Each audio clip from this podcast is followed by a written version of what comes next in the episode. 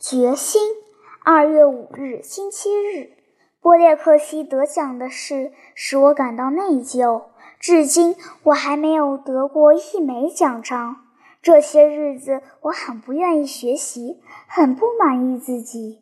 老师、爸爸妈妈也很不高兴。我再也感受不到以前做完功课尽情玩耍的乐趣了。那时，我玩得非常痛快，跳呀，跑呀。好像从来没有玩过似的。现在我和家人坐在一起吃饭时，也没有以前那种高兴的样子了。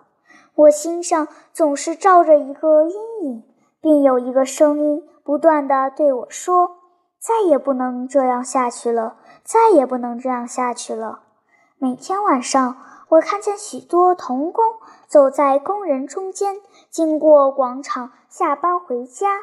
看上去他们疲劳不堪，但个个都很愉快。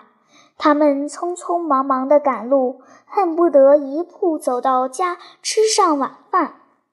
他们说话的声音很大，有时放声大笑，互相用沾着煤灰的黑手或沾着石灰的白手拍打着肩膀。他们从天亮一直干到傍晚。还有比他们更小的孩子，整天整天地站在屋顶上、火炉前，或者在机器中间来回穿梭；还有的在水里，在地下。但他们每天却只有很少的一点面包充饥。而我整天干什么呢？只是很不情愿地胡乱写上几页作业，就交差了事。想到这里。我不仅感到羞愧，哎，我真不快活，真不快活！我喃喃自语道。我心里很明白，父亲的心情也很不好。他本想告诉我这一点，但他始终没有那样做，只是叹气而已。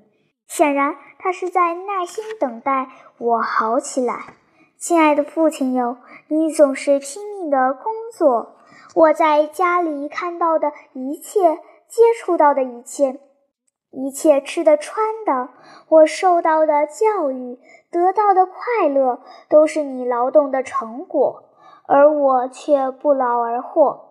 你凡事都为我操心，受苦受累，得罪别人，而我却坐享其成。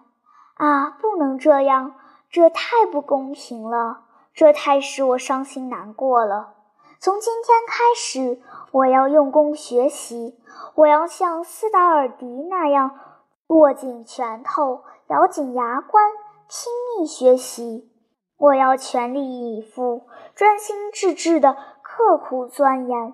晚上我绝不打瞌睡，每天早早起床，凡事多动脑子，毫不留情地克服懒惰和疲沓的坏毛病。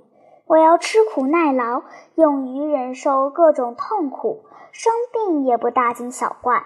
这种无所事事的生活和对什么都不感兴趣的状况应该结束了。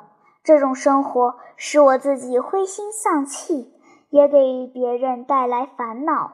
从今以后，我一定鼓起勇气，刻苦用功。我要把整个身心。